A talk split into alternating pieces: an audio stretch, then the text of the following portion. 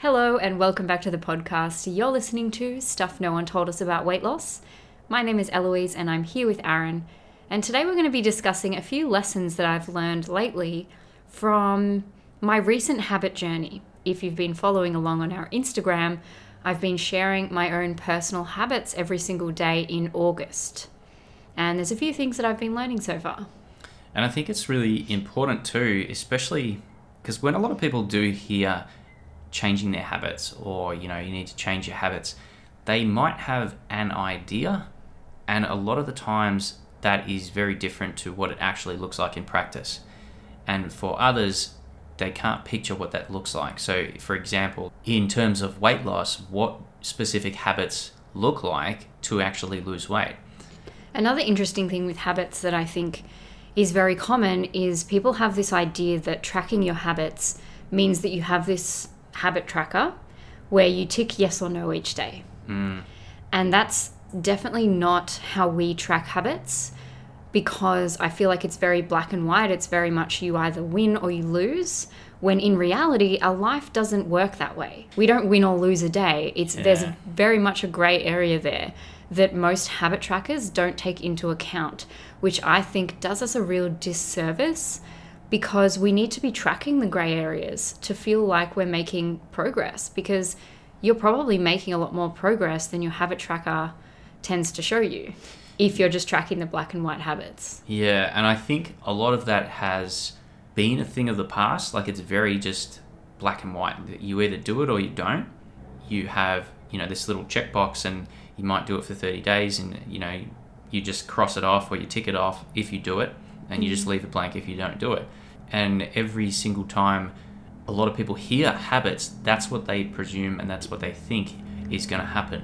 And they also tend to associate habits with the, the idea of habit streaks, where, like, if you miss a day, it's a disaster because your streak goes back to zero. Mm, which you know it can be helpful for motivation sometimes like i do get it but at the same time when your habit goes back to zero like your habit streak goes back to zero if you then get super demotivated and feel like you failed well that's not really serving you is it That's right. You may have heard that sometimes it takes 31 days to form a habit. You know, if you're doing something like you don't just magically get to day 31 and then all of a sudden that habit's ingrained. Like it could Yeah. take longer for some people. Some people might pick, pick it up quicker. Yeah, research actually shows that the average time it takes for someone to develop a habit is around 66 days. But that's the average. So some people will build habits faster, some people will build them slower. And it also depends on the habit that you're actually developing, Mm. right? So a habit to do one thing might take you really quickly, but then building a habit in another area might take you a lot longer Yeah. because it depends not only on the habit, but it depends on what's happening in your life at the time, how attached you are to the habit, and all sorts of factors come into play that I think just most people just never think about. And they're just constantly either on or off. They're either winning or they're losing. They either have their streak or they've completely failed. And it's just not helping. And that's why I think that we have a really great system. You know, mm. obviously, I personally use it myself. That's what I've been sharing with everyone. And I just think that it keeps me constantly motivated and feeling like I'm gaining momentum because it's easy for me to win. Mm. But it's also easy for me to challenge myself on the days when I am feeling good as well. Yeah. So there's three major lessons that I want to share with you that I've learned so far in tracking and building my own personal habits. And the first one is that it's up to you to keep it fresh and interesting. It's not your plan's responsibility to keep you interested in it. Mm. And this one is massive because I get bored really easily. And so in the past, and I've spoken about this on the podcast before, in the past, I would constantly be chop changing different plans, jumping to new plans and stuff as soon as I got bored, right? And the problem is, I get bored every couple of weeks. So I'd be like, oh, you know, this plan is feeling a bit boring, it's not really working. Let me try this other plan. Let me try this new exercise plan. Oh, how about this new diet plan? And I'd constantly just be jumping to things thinking that nothing worked for me because I got bored of it. But the lesson that I've learned is that the responsibility is on me to keep things interesting.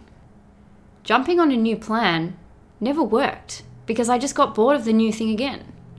No matter what, no matter what it is, I just keep getting bored of it mm. eventually because everything gets mundane after a while, right? Yeah. And so it's up to me to get myself motivated again by thinking outside of the box. Instead of trying a new plan, I know that I need to build my habits because that's what's going to get me the results and the lifestyle that I want. So, me finding a new diet or some other program that teaches a different way of building habits or something completely different altogether isn't going to serve me. So, instead, what I need to find is how can I get myself excited in what I'm already doing? How can I make it easier for me to do my current habits? Mm. And that's the biggest thing that I've been focusing on is like, what's going to excite me about hitting my movement habit today? Or how can I get excited about following my hunger cues? Yeah, I like to sort of describe that as, as taking an active role versus a passive role. A lot of people tend to, not necessarily on purpose, but they take a very passive role. So they might sign up to a program, they sign up to coaching, and after they've taken that action, it's kind of like, oh, this is going to save me. And I've been like that too. yeah. In reality, that is never going to work because you're not the one creating the results. If that's how you're thinking about it, you're waiting for something to give you those results. And the way I sort of think about it, you've got to be the one in the driver's seat and you've got to have someone guiding you along the way. But ultimately, you are the one driving the car. You get the, to the destination. Especially if you want your results and your plan to be sustainable long term, you have to have a sense of autonomy and control over your own plan because otherwise you're not going to stick to it because it's someone else's plan. You're the only person who's going to know what plan's going to work for you at whatever time in your life. Yeah. This is another reason why I think habits are so fantastic because we can adjust our habits and we can shift and change things depending on whatever phase or stage of life we're in. Whereas if we're following someone else's diet or meal plan or following someone's strict workout program, that doesn't shift with you. Mm. You have these external rules that you have to keep following no matter what's going on in your life. Whereas if you've got f- habits and if you've got flexible habits in particular, you're going to be able to adjust those and make them work for you. And that's what I think is the biggest thing that I've personally learned. Yeah, and I think taking the reins and looking for opportunities to improve your ability to do that work. So, you hmm. know, for example, like let's just look at something like walking. Rather than going like, oh, I just don't like walking, therefore I'm just not going to do it. It's like, how can you look for ways to make it more enjoyable for you? You know, even if something isn't jiving with you straight away, like, how can you make that just a little bit more enjoyable? You know, do you like listening to audiobooks or podcasts? Maybe you can do that while walking, because then it becomes about you're still doing something you enjoy, which is listening to the audiobook or podcast, but you're also doing something else while do, doing that. Mm. You know? Or there's plenty of gyms that have treadmills with TVs yeah, that, like, I think we used to make fun of that stuff. definitely but did. it's one of those things where now I'm like, no, that's actually genius because someone who wouldn't normally walk is going to put their favorite TV show on and go for a walk rather than just sitting there. Yeah, That's a win. yeah. The scientists. It's a massive win. at Life Fitness who create the treadmills, they're onto something. Yeah, but actually, like, I think that's a fantastic way for you to get movement in. Yeah, that's right. And an easy way to think about it is imagine driving a car to a destination. You know, if you have no music or there's no stimulation and you take like the really boring route, it's gonna feel really boring. It's gonna suck. You're gonna want to do anything else but drive to that destination. Mm-hmm. But if you go in the car and you take maybe the scenic route and you're listening to a song, maybe you've got other people in the car, you're singing along with the song, and it, mm. it's a good time. You're still doing the very thing, like you're driving to that destination, but one's going to be really boring and the other's going to be really, really fun. It's up to you to make that decision. Like, how can you make it more fun for you? And when something's fun to do, you're going to want to do it more. Yeah. And another way I think to make it fun is to find the sweet spot of something that's challenging. So, again, research shows us that there's this optimal area of stress. So, when we're under stressed or understimulated, we don't do stuff. Whereas also when we're overstressed or overstimulated, we don't do stuff either, right? And so we need to find this sweet spot where we have a little bit of stress and a little bit of challenge Mm. enough to get us excited to do stuff. Yeah. And that's the other thing that's key, I think, with habits, and something that I never thought about until recently. Because I would get super bored with these habits, and I would think that I needed to change the habit in order to make it more challenging. And what I've since realized is it's up to me to add that challenge in. So at the moment, if I have a goal to say, let's use my movement habit as an example, my lowest level is 10 to 15 minutes, my medium level of the habit is 20 to 30 minutes, and my gold level of the habit, so on a best day, it's like 45 to 60 minutes plus. And so the way that I have discovered to make it a little bit more exciting and a little bit more challenging is to look at all right, in say the month of August, how many walks do I want to go on? Or how many rides do I want to do? Or what's the distance that I want to achieve? Or what's a new skill that I want to learn? Like, for example, at the moment, a skill that I'm trying to learn is getting better at running. And that's adding this ch- level of challenge in that I just never had before when I was just like, all right, I've got to do a workout today. Mm. Now it's like I'm actually progressing towards something. And another way that I've been sharing about on Instagram that I'm doing this month is a virtual challenge. So, a virtual challenge, and I'm doing one with a company called Conqueror Challenges, where you jump on their virtual challenge and they take you through a certain part of the world. And then at the end of the challenge, once you've done the distance, you get a medal. And you actually get the medal mailed to you in the post. And so it actually feels like you've achieved something. You know, in each day when I do my walk, I log my distance and it contributes to this overall challenge, right? And the one that I've chosen is the Romantic Road in Germany, and it's like 430 something kilometers hmm. or something like that. And so that's a challenge that is adding to me being interested in moving each day. And it's encouraging me to get out there and to log my distance and to practice my running and to practice my walking and doing all this stuff. But it's complementing my habit rather than changing my habit. Yeah. It's me finding a way to make my habit more exciting rather than me trying to find a new thing, a completely different program, which is what I would have done in the past. And I think it's just a really smart way to keep things interesting for yourself. And again, we've suggested a few ways that we've personally used, but there's so many different ways to keep things interesting. Yeah. So many different ways to add challenges in to your habits. I think the list is endless. Yeah. So, the second lesson that I've learned so far is you're going to do more when you start believing that your minimum baselines are enough. And this one is huge because in the past, I very much didn't believe in minimum baselines. I thought, mm. look, if, if I'm going to do a five minute workout, I may as well just do an hour. I'd be like, you know, five minutes, 10 minutes, that's not enough to even matter. So why should I bother? Right? And what happened is because my standard was like 60 minutes or nothing, I would constantly have days where I'd skip working out. Whereas now, for the entire month of August so far, and it's the 18th of August today, I haven't skipped a day. Whereas even the month before, when I wasn't tracking my minimum baselines, there would be a day where it's like, oh, no, I can't be bothered. Yeah.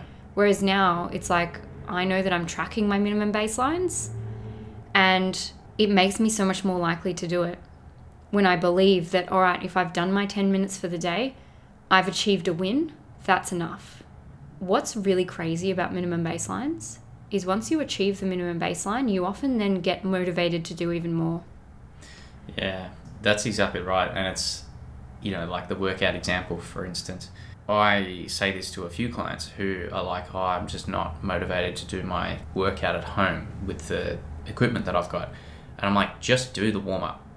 If you get the work, the warm up done, that's it. Because, like, I know through experience of doing this myself that once you do the warm up, like, you feel pretty good. You're in a different state physically and you're likely to think differently. So once you actually you get going, you start to create that momentum by doing something small, even if you just cut it at the, the warm up, that's still a win. You've done something instead of nothing. so That's that right. is something to celebrate. Yeah. And then you're going to make progress way faster if you do a warm up every day versus if you sit there and do nothing, That's right. right? But most of us wouldn't do the warm up because we think it's not enough. So uh, then we yeah. choose to do something even less. Yeah. and that that stems Human from logic. that stems from that all or nothing thinking and that's really the cause of many people falling off the bandwagon over and over again. It's Yeah. this all or nothing thinking of like I have to be perfect, otherwise I'm just not going to do it at all. Yeah. And It's definitely how my brain works naturally. Like I have Yeah. to work really hard to override that tendency for the all or nothing thinking because I still fall into that pattern today. Well, we, we, we all struggle with that from time to time, and a lot of it is judgments that we think other people are going to make of us, you know? And social comparison. yeah, like it, it, something from, you know, I can sort of shed some light here as well with regards to like workouts, for example, for my clients. A lot of them, you know, will say, like, oh, I was really bad, I didn't do my workout today. And I'm like, that's like, there's obviously a reason why you didn't do it. it. Doesn't mean you you're bad. That doesn't mean you're a bad person. you didn't fail if you didn't do your workout, but you want to learn from why. Exactly. Was that workout perhaps too big of a goal for that particular day? Yeah. You know, if you had a minimum baseline that was another alternative, would you have done something? Yeah, and, And I that's think the key. I think it comes down to really resetting your expectations, because a lot of the times people have expectations of what they should be doing, and that if they're not doing what they perceive as the right thing in their head, then they're doing the wrong thing, and they don't want to be associated with doing the wrong thing, so they do nothing. For example, I was chatting to a client about workouts again the other day, and in his mind, I think he was looking at me and making a judgment and a perception of like, well, you know, unless I'm working out four or five times a week like you do, that I must be somehow doing it wrong. And the fact of the matter is, like, I don't always work out four or five times a week. Just yesterday, you posted a week of exercise where Yeah. you did Two strength sessions two in that strength week. sessions. You did a few other workouts, but Yeah, two strength sessions because you're getting back into things. And this is the difference between how different people look at their workout routine and how they feel based on that. Mm. Like you said, their expectations, because you still felt like you accomplished your week of workouts yeah, and you only did two strength sessions. Yep. Right? Whereas someone else would be like, oh, I only did two strength sessions. I suck. yeah, And it's like, that's a mindset problem, not what you're actually doing. You accomplished two sessions, exactly. right? Maybe your goal was too big for your current ability, or that week didn't fit in with the program that you decided to do.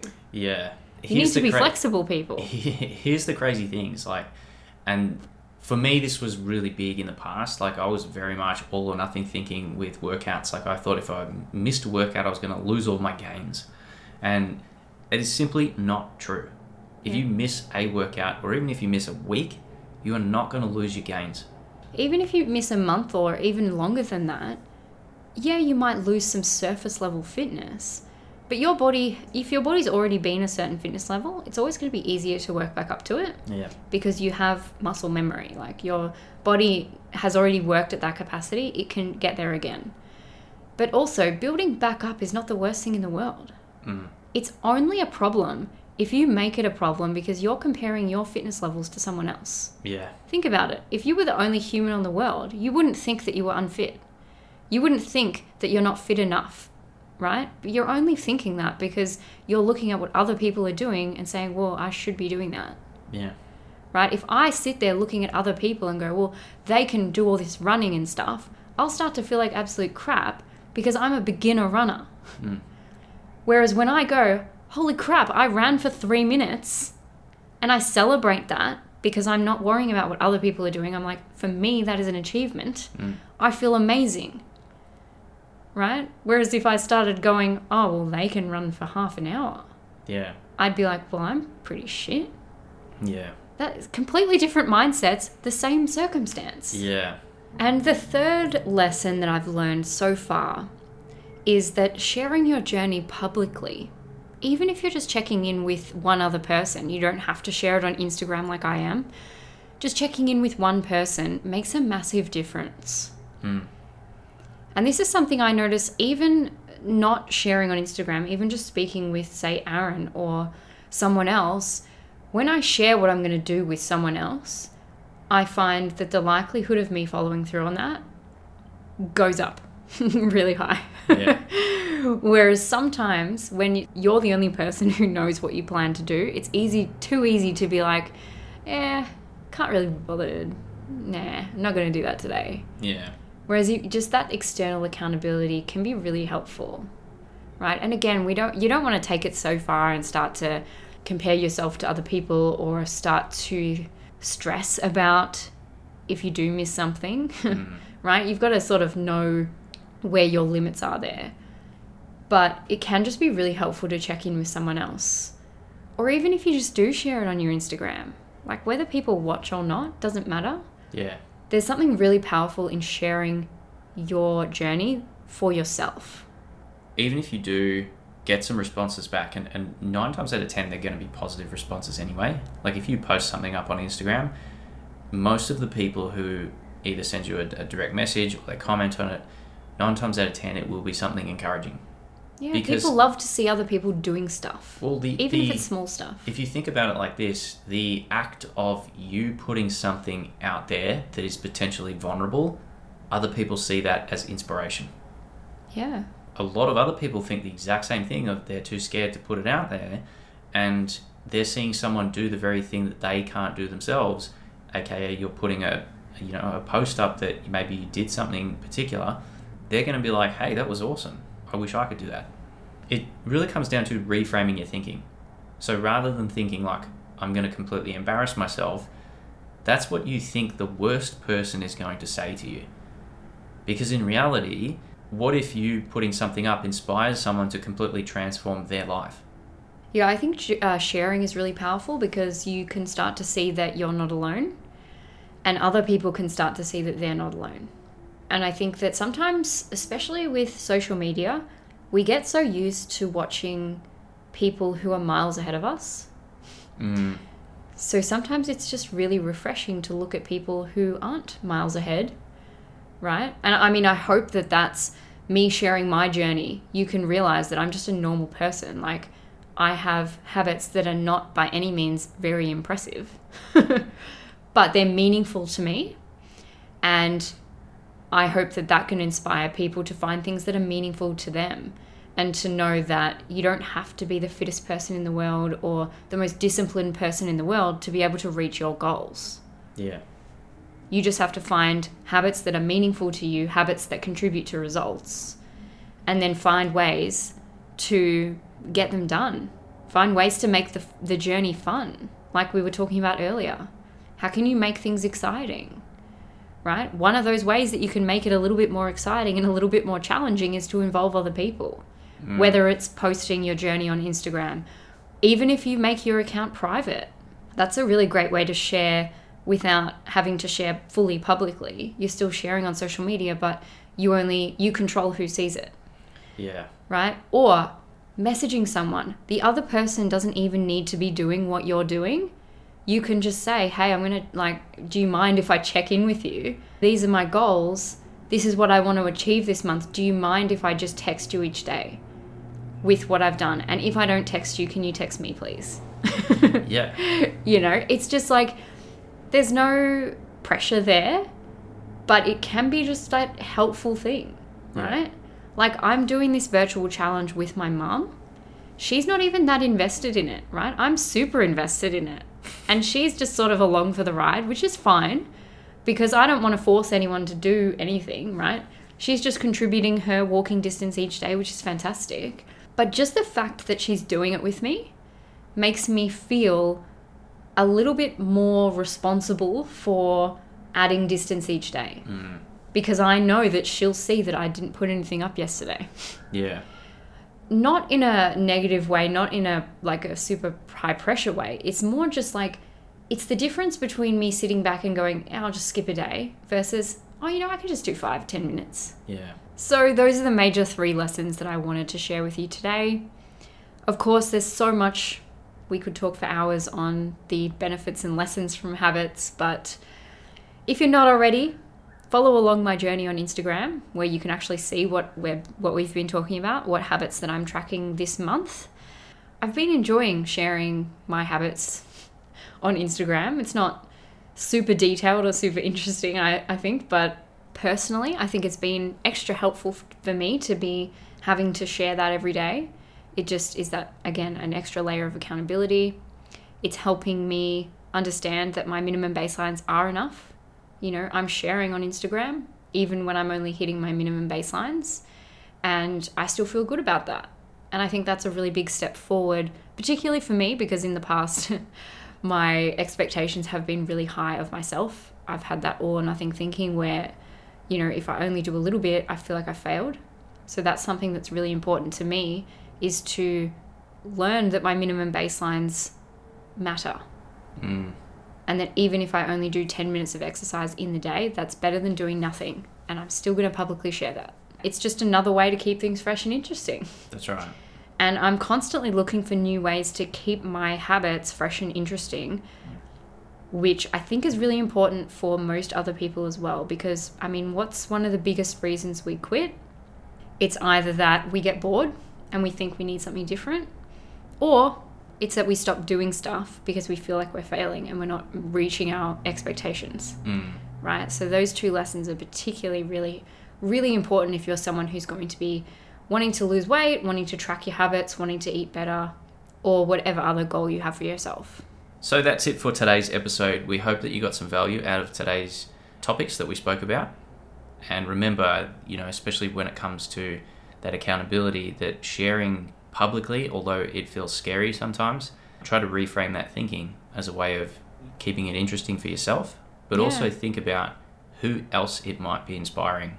If you want to give sharing publicly a try, feel free to send us a DM with your habits that you're doing, Yeah. you know, or post on your stories and tag us Yeah. in, in your habits. Like, if you do that, you'll be inspiring me. Yeah, You'll be inspiring Aaron. So, if no one else, know that you're inspiring us. yeah, Even just showing up is something that makes such a difference. 100%. Thank you so much for listening, guys, and we will both see you next time. Ciao.